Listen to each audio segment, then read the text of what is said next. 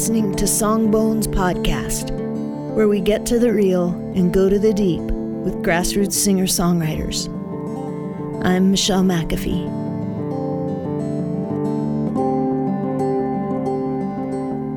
I ran into Corey Quinn and Mickey Ryan one night at our neighborhood taqueria, Cocina 7, where they played an impromptu show. It was the first time I'd ever heard Corey's music. You know how sometimes you go to a show with no expectations other than to hear some tunes, but instead you're transported to an alternative universe and leave walking on clouds? That's what happened when I heard Corey and Mickey play. The next day, I invited them over to my cabin, set a microphone up in front of them, and asked, How did you two meet? He picked me up off the side of the road one time. That's a fun story. That's right. Corey used to do a lot of gigs uh, without a car and um, hitchhiking the gigs and stuff. And we had done some gigs before, so this is probably after we met. But I was telling one of our friends that was in the in the band van with us about this friend of mine who hitchhikes around to gigs, and and um, we were leaving Hood River going to Moscow, Idaho, and we were talking about Corey and there he was on the side of the road hitchhiking to his gig. So we picked him up and took him to Pendleton, and then we went to Idaho after that. And I think he bought us a pizza. Yeah. Yeah. Made you late for your gig. Yeah. Vert wasn't too happy about that.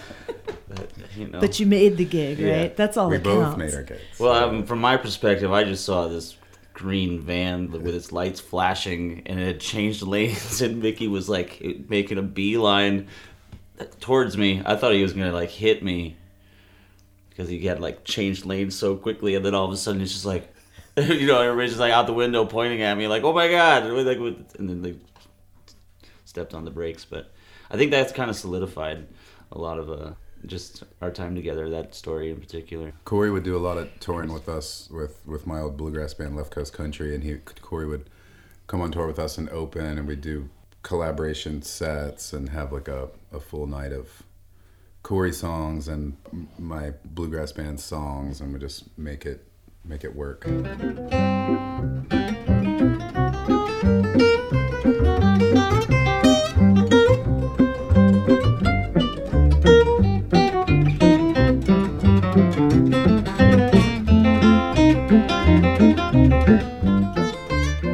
Two things that really stood out to me about Corey's songs the way he uses language and words, and the subjects and issues he writes about. He's not afraid to dive deep into edgy waters with poetry at the helm. This is a new one. It's about um, suicide awareness in uh, not so much prevention, but um, just uh, if you feel like you need to ask somebody a question, like "How are you doing today?" Don't hesitate. So.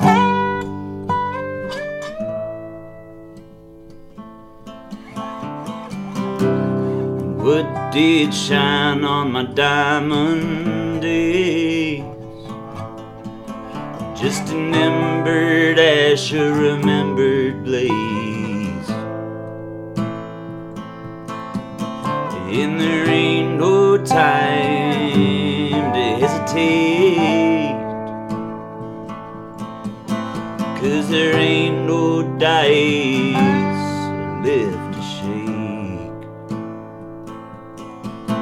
With the glimmer in his eye is the devil's way. In the shimmer of his silver's the prize of the devil's maze. And he sold my soul on an auction day. they wouldn't have to move the stage. I was a fool who didn't know the rules. I'm paying the price with my life. I lost the duel betwixt the crime Just ten foot of rope and a twelve inch knife. And ten foot of rope.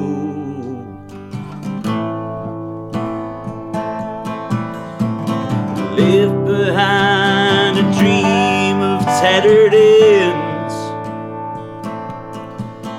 like bursting seams not fit to mend while breathing in as the air gets dense. Like losing touch when your sight grows tense. With the glimmer in his eye and the darkness intense. To shroud you in nothing yet this noose pretends weight of my vices my virtues defend me against the tyranny of judgments I was a fool didn't know the rules. Now I'm paying the price with my life. Lost dew betwixt kind and crew. Ten foot of rope and a twelve inch knife. just ten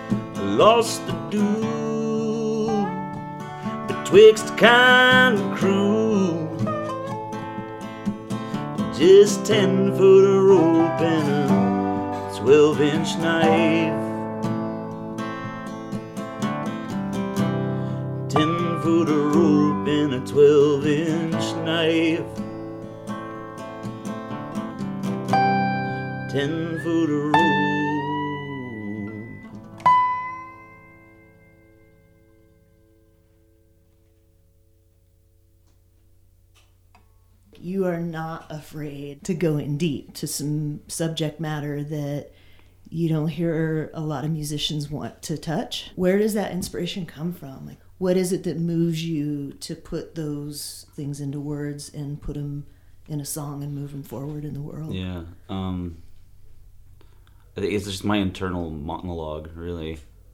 Because if I'm not putting it on paper, I'm probably going crazy. So it's like I got to put it down someplace, you know. And it comes through conversations. It comes through process, like over time, dialogue with friends, um, experiences, just like all kinds of things. And they always inform whatever it is I'm working on at the moment. I tend to be a little obsessive, I think, about songs when I'm working on them. So it's like if I'm working on that song, my conversations tend to like inform that, you know, because I'm trying to get somebody else's perspective on this subject. And I don't know, I also feel like maybe nowadays we're we are scared to touch things that truly affect everybody daily and we'd just rather live in denial most of the time. Um, but I don't know if that's why I put it down on paper. That's why I write about it. But it's just something I noticed that I think needs a little bit of change. I actually d- didn't even get into music all that much, um, playing music and and writing until later in high school and college. but music was always a background. So it's like I was in the church choir, played piano, and then got away from it, and then came back. So, but um, like any art or any craft, like you just gotta spend time with it. So I know you guys just came off of a string of shows, right? Where were you? We went to La Grande hmm and played at the ski resort as well. It's kind of a little weekend uh, getaway sort of deal. Uh, for a day, we went out for the day. Maybe it felt like a weekend. then. It de- there was there's a lot of life that was lived in that 24 hours. Oh, do tell. Well, it's just like Mickey was playing a show the night before. We were hanging out with his buddy, and then that guy like we we played wiffle ball in his house until like four o'clock in the morning. it was pretty wild. And then we had to be up at like eight o'clock in the morning to make the early gig because the early gig was what was that? We had to be there at two thirty and we were we were making great time and we got like an hour from our destination and the they'd closed the pass. And so we had to go an hour and a half two hours out of our way. We made it to the gig at like 10 minutes after 2.30 and set up real quick and And they closed the pass because of that big snow. right, yeah, the that big snow. had? Yeah, the big snowstorm, and there was a truck on fire on top of the Dead Man's Pass, and then we had to go through Tollgate, and Tollgate had like six inch snowpack on the roads, and like it was there's there's some dicey moments, but it, I mean it was it's tour. I don't know, it's just being on the road. So yeah, but Have you ever Mm-hmm. been skunked? Like, have you ever not made it to yeah, a gig? One time we were playing um, in Fr- Friday Harbor in San Juan Islands with, with one of my bands, and we were gonna miss that. We had to switch ferries, and we were gonna miss it. And we talked to the captain, and they pulled the ferry back in to help us make our gig. So that was probably one of the coolest moments that we had, where the this huge boat turned around for us, which Whoa. apparently never happens, but Cool. it was pretty neat. Man, the show must go on. Yeah. yeah, and, and it seems like the you know people are willing to do stuff like that to make sure. I mean, it's those little moments in a musicians' lives that just kind of like they're touchstones. You know, you look back at that, and it's, you're always gonna have that. And you just be like, whoa, you know. Even if that gig was really shitty, at least I got the the story that the captain turned the boat around to like make sure we can make it there, and like, Totally. and yeah. it just um, And it we've keeps you going. Yeah, and we've been doing it for so long now too, kind of going on tour, especially like Eastern Oregon and Idaho. It's like going to see our friends and our family, and we know all the bartenders and bar owners, and um, We you know, go- if, we, if we were yeah. ever going to be late or couldn't make it, it wouldn't ruin. They'd keep the beer on ice. Yeah, you know, wouldn't ruin anything. They know we want to be there, but sometimes they close the highway. So. Yeah, right on. Which has happened a lot this winter Yep. in Oregon. Most definitely. Yeah, it's been crazy. Do you guys have another song? Oh sure. Um, Dead Man's or something. Oh, that yeah, might we be a can- little more political. oh. Yeah, I've been playing. We Corey and I, like we said, we've been playing together for a long time, and I, as his, you know, hired gun, Carnival Barker. You know, soloist or whatever that acco- accompanist, you know, I, I get to know his songs like through through the dobro, and um, I kind of figure out what I'm going to do, and then sometimes it's even years later. I'll actually listen to the words. and then I'm like, hey, you know, is that song about this political issue or that, you know, I finally like decoded in my mind. And that I think that's really one of the things that I always inspires me about Corey's music is that it's so poetically encoded that you really have to listen, you know, like your songs aren't about you and your ex-girlfriends. Well, some of them always are, but um, you know, you you can encode, you know, poetically like these modern hot button issues, you know, that, that are in, in politics and in, in our culture and but it's encoded through these characters and through, you know, these fictional characters, you know. So this song's called this song's called Dead Man's Son, but I call it the Walmart song because it's it's about um, yeah, you know, like big business and and the minimum wage. And the bottom line. Yeah.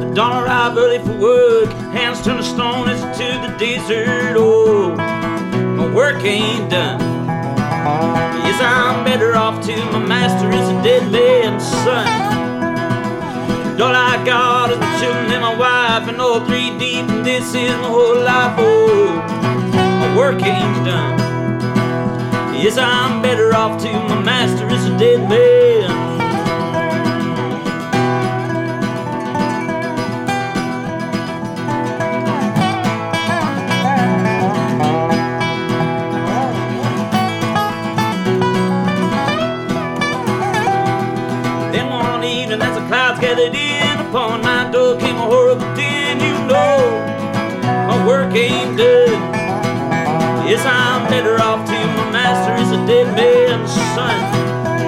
Him there was my brother, walked accounting from his home in the pouring down rain and all alone. Oh, work ain't done.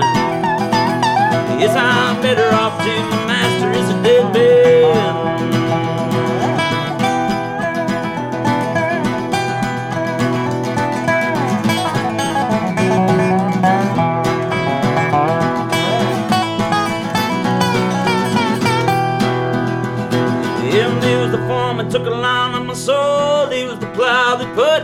Hole, you know. My work ain't done. Yes, I'm better off too. My master is a dead man's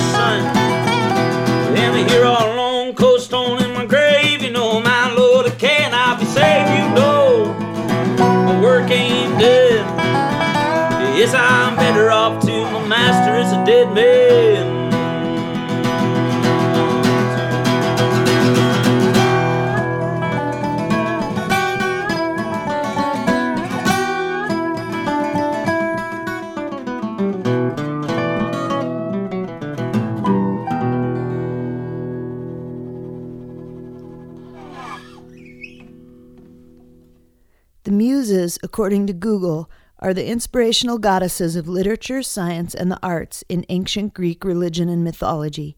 They are considered the source of the knowledge embodied in the poetry, songs, and myths that were related orally for centuries in those ancient cultures. And I think the Greeks were onto something. And you're a teacher too, right? Yeah. hmm What do you teach? I teach Latin.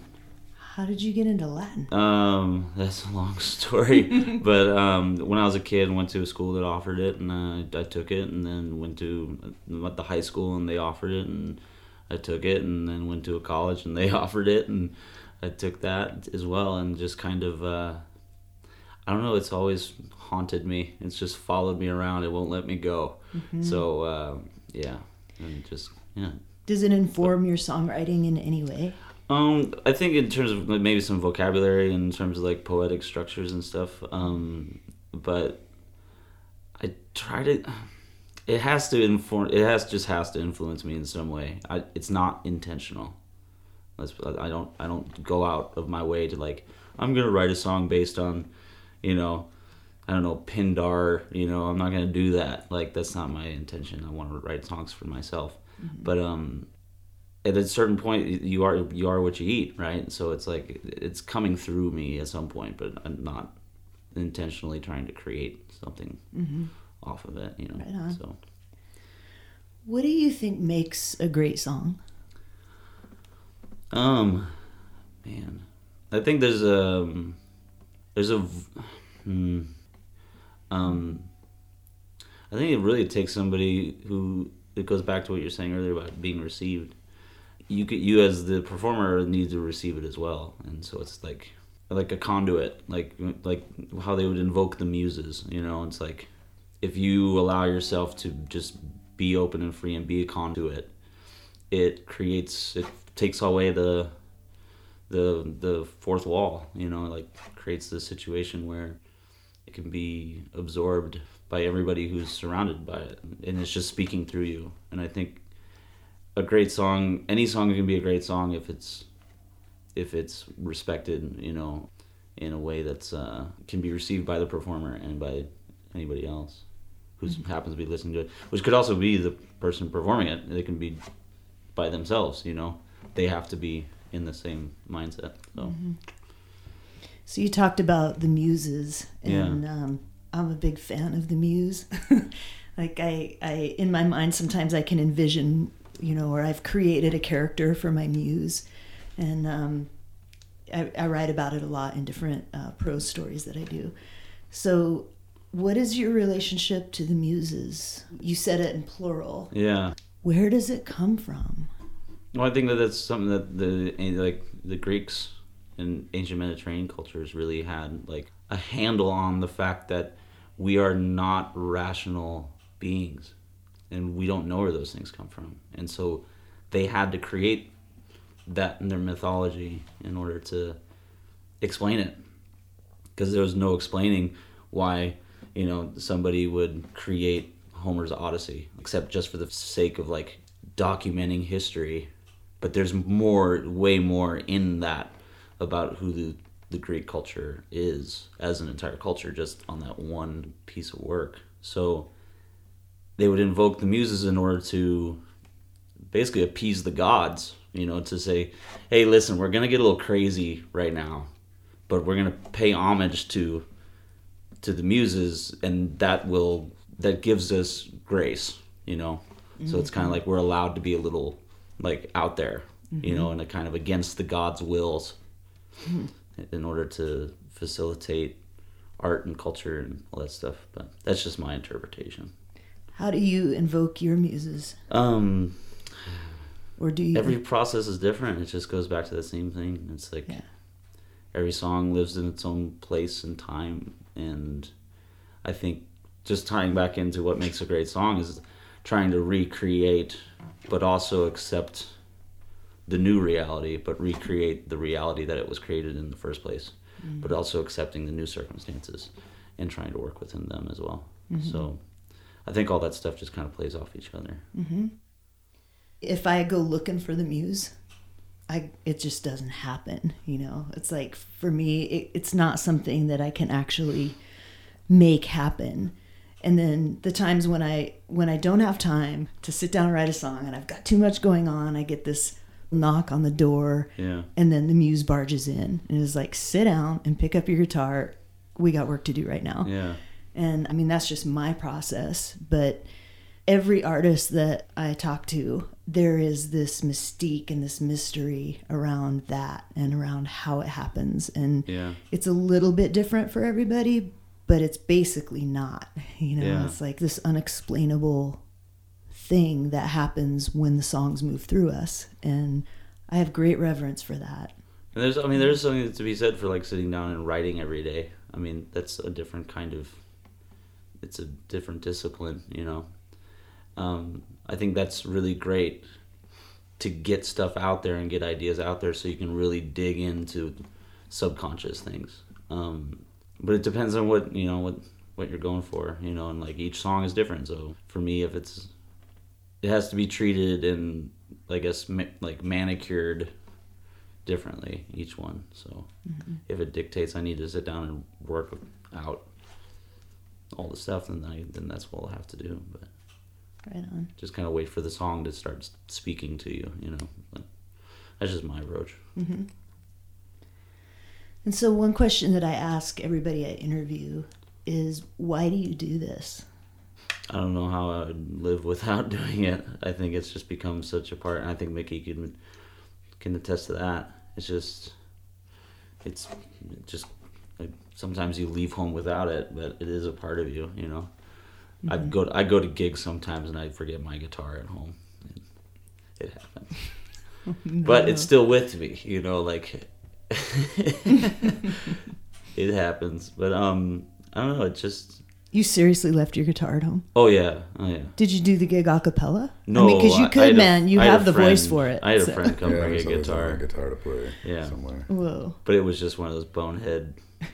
It's just bonehead moments and so now I'm always reminded politely. You have your guitar with you. your guitar. Did you pack your guitar? It's like, yep, okay, got it. Check. Yep.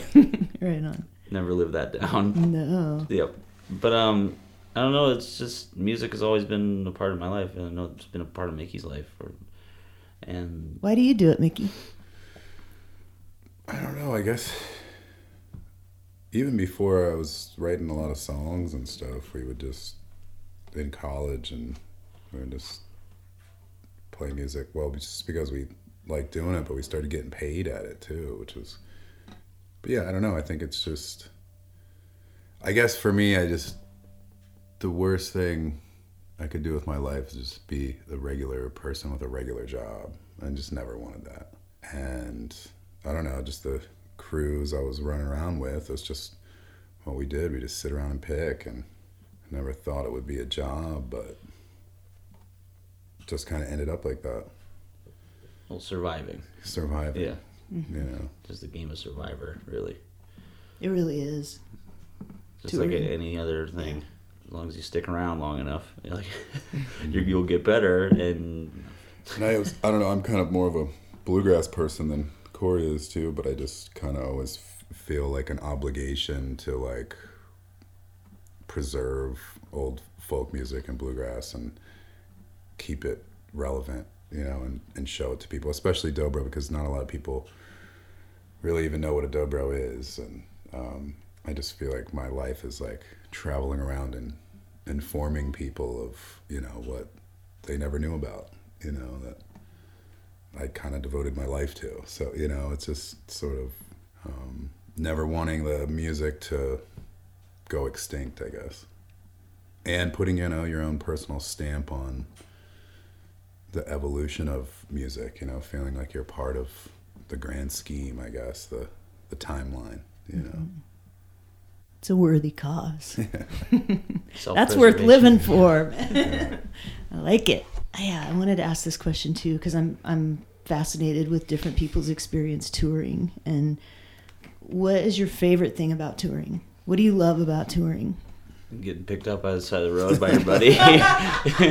the, those, but those stories are like that's what it comes down. Like those are the things that keep you going back on the road because that's like the magic of the of it is like the I don't know the unexpected adventures that happen and and then the long slogs and the five set grinders and like you know you just you uh you can you can manage that stuff because there's a bigger purpose and that's like creating community with your with your buddies and creating music and um helping each other out just being there for each other. I think mickey you mentioned something yesterday too about like how you know some place you get sometimes you get called to places just because you need to be there for somebody and you don't know why but you get called to maybe go do gigs just because people need to hear the music because they're having a shite of a day You know, almost like being a therapist, traveling therapist, yeah or something, you know. It's good work. but also enablers. we enable a lot of people, but you know it's part of the you know part of the bacchanalia. You know it's just is accepting a certain amount of the. That's why you pay homage, right? You know, and you always give thanks, and you're always grateful for everything you got. So, You got another song? uh, sure. Um, Annabelle. Yeah.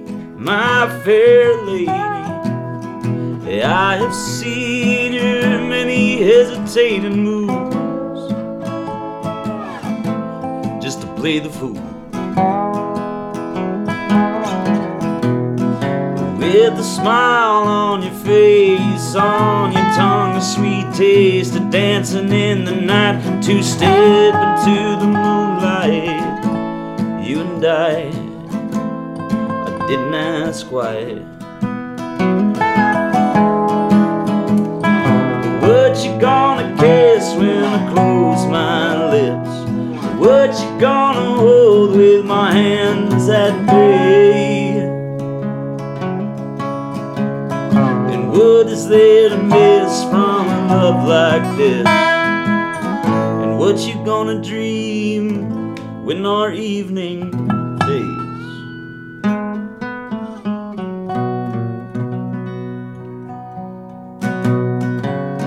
days. Annabelle, my fair lady. I've been told lots of things go astray,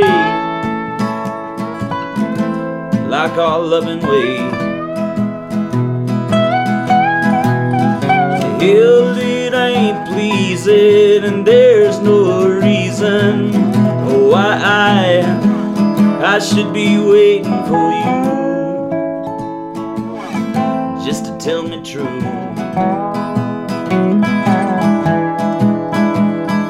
What you gonna kiss when I close my lips? What you gonna hold with my hands at bay? What is there to miss from a love like this? And what you gonna dream when our evening fades?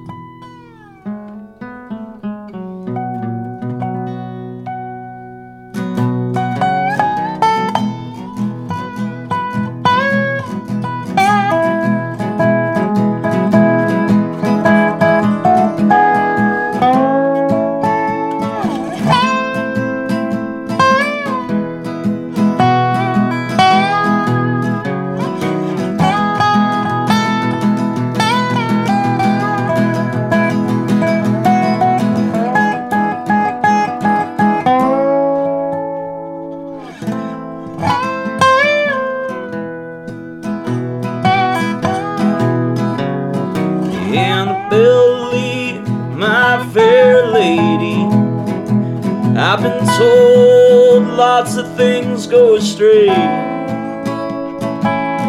like our loving way.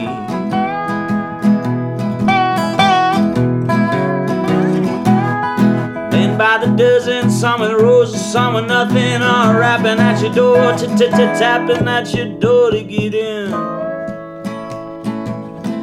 I was one of them.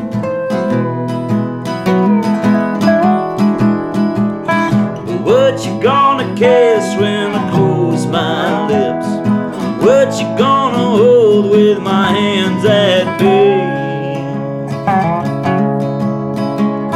And what is there to miss from a love like this? What you gonna dream when our evening fades?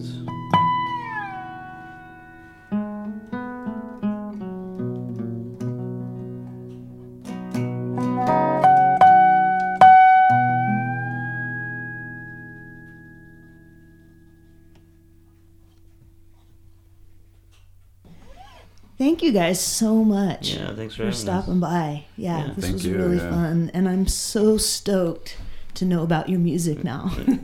Nice to so meet you. yeah, Thanks this is having me. Corey Quinn and Mickey Ryan. Yeah, and, thanks, uh, yeah, thank you.